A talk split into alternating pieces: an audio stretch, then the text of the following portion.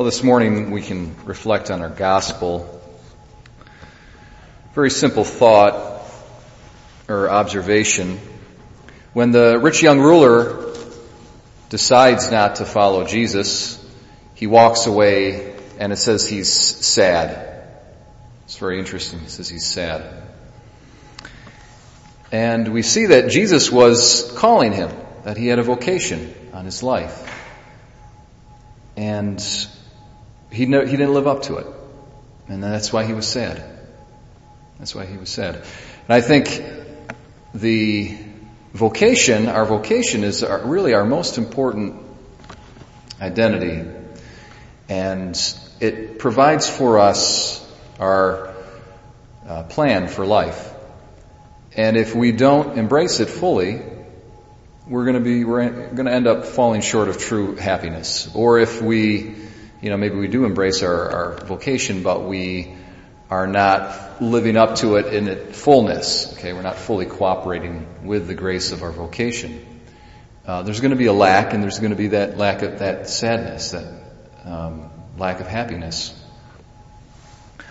If you see what he was focusing on too, why did he why did he miss out on his vocation? Why did he end up being um, uh, sad? Why did, why is this lack of happiness? He, he, he didn't attain happiness. Why? He was focusing on external things. Okay, so it was his wealth. He had many possessions. So that's what hindered him from actually following Christ. And whenever we fall short of our vocation, whenever uh, we are not generous with God, He's calling us to do something, He's asking something from us, and we're hesitant or we're resistant or whatever it might be, um, what, that stems from a, an imbalanced love of oneself as opposed to love of God. Okay, so we got to love God above all things, before ourselves as well. And uh, there's an imbalanced love of self that's getting in the way, that's hindering the, the full flourishing of our love for God. Now, what is what does that mean? An, I, the fancy word is inordinate love of self, but it kind of means like an imbalanced love of self. Uh, there's a love of self that's good that we need to have, but then there's a love of self that's not good that is going to be a hindrance to us. The love of self that's good is when we first of all love God, and then we love ourselves in God, and we love ourselves from God's perspective, from an eternal perspective. We want for ourselves what's truly good for us. We want eternal life. We want eternal happiness. Okay, not just the happiness or pleasure that we can get here and now, but we are focusing on our souls. And the external things are not as important to us. The unhealthy love of self happens when we put an emphasis on our own comforts our own convenience, and the externals, our external reputation, um, our bodies. And uh, that's when we fall into that imbalanced self-love. And we really actually don't pursue and attain what's good for us and what's for our own happiness. Now, ironically, today we celebrate the memorial of St. Pius X. When I was in Rome, I spent many years in Rome studying, I'd go to St. Peter's Basilica. I even gave tours of St. Peter's Basilica. And one of the things I'd always talk about is this really striking example of what's called an incorruptible. Okay, in our tradition we have many saints who the natural, after they die, the natural process of decay is impeded greatly.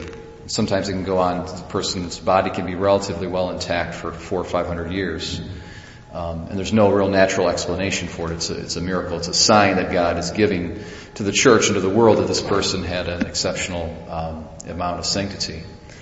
And if you go into St. Peter's Basilica, you can go and you can see St. Pius X. His body is laying underneath one of the side altars.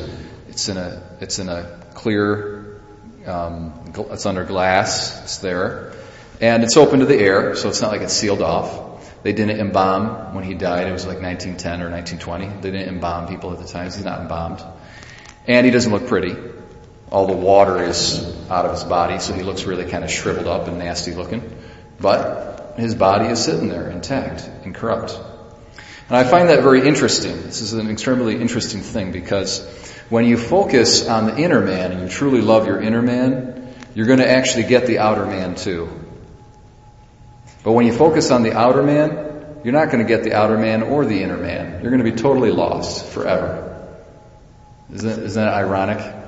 So, what's true happiness? True happiness is cooperating with God's call in our life and living up to that no matter what and being generous to God.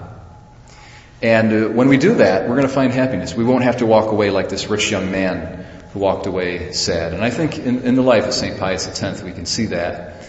And the, the ironic testimony that God has given to us as a proof of that, that St. Pius X put the inner man first and his, his true interest and his true happiness, he put that first, is that his actual body, his outer man, is, is preserved and incorrupt as a, as a witness to that, to that um, sanctity of his.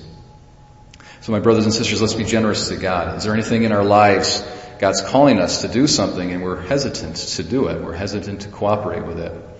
Uh, I know with me as myself, if I ever forget that I'm a priest all the time, 24-7, that's when I get into trouble. I gotta remember I'm a priest 24-7 all the time. I'm never not a priest. It's not that I'm just a priest when I say mass. I'm a priest always.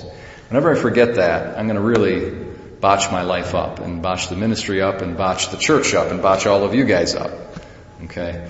So, whatever our vocation is, it's marriage, if it's consecrated singlehood, if it is priesthood, religious life, whatever it is, we need to really embrace it. And therein lies our true self-preservation and our, and our true happiness.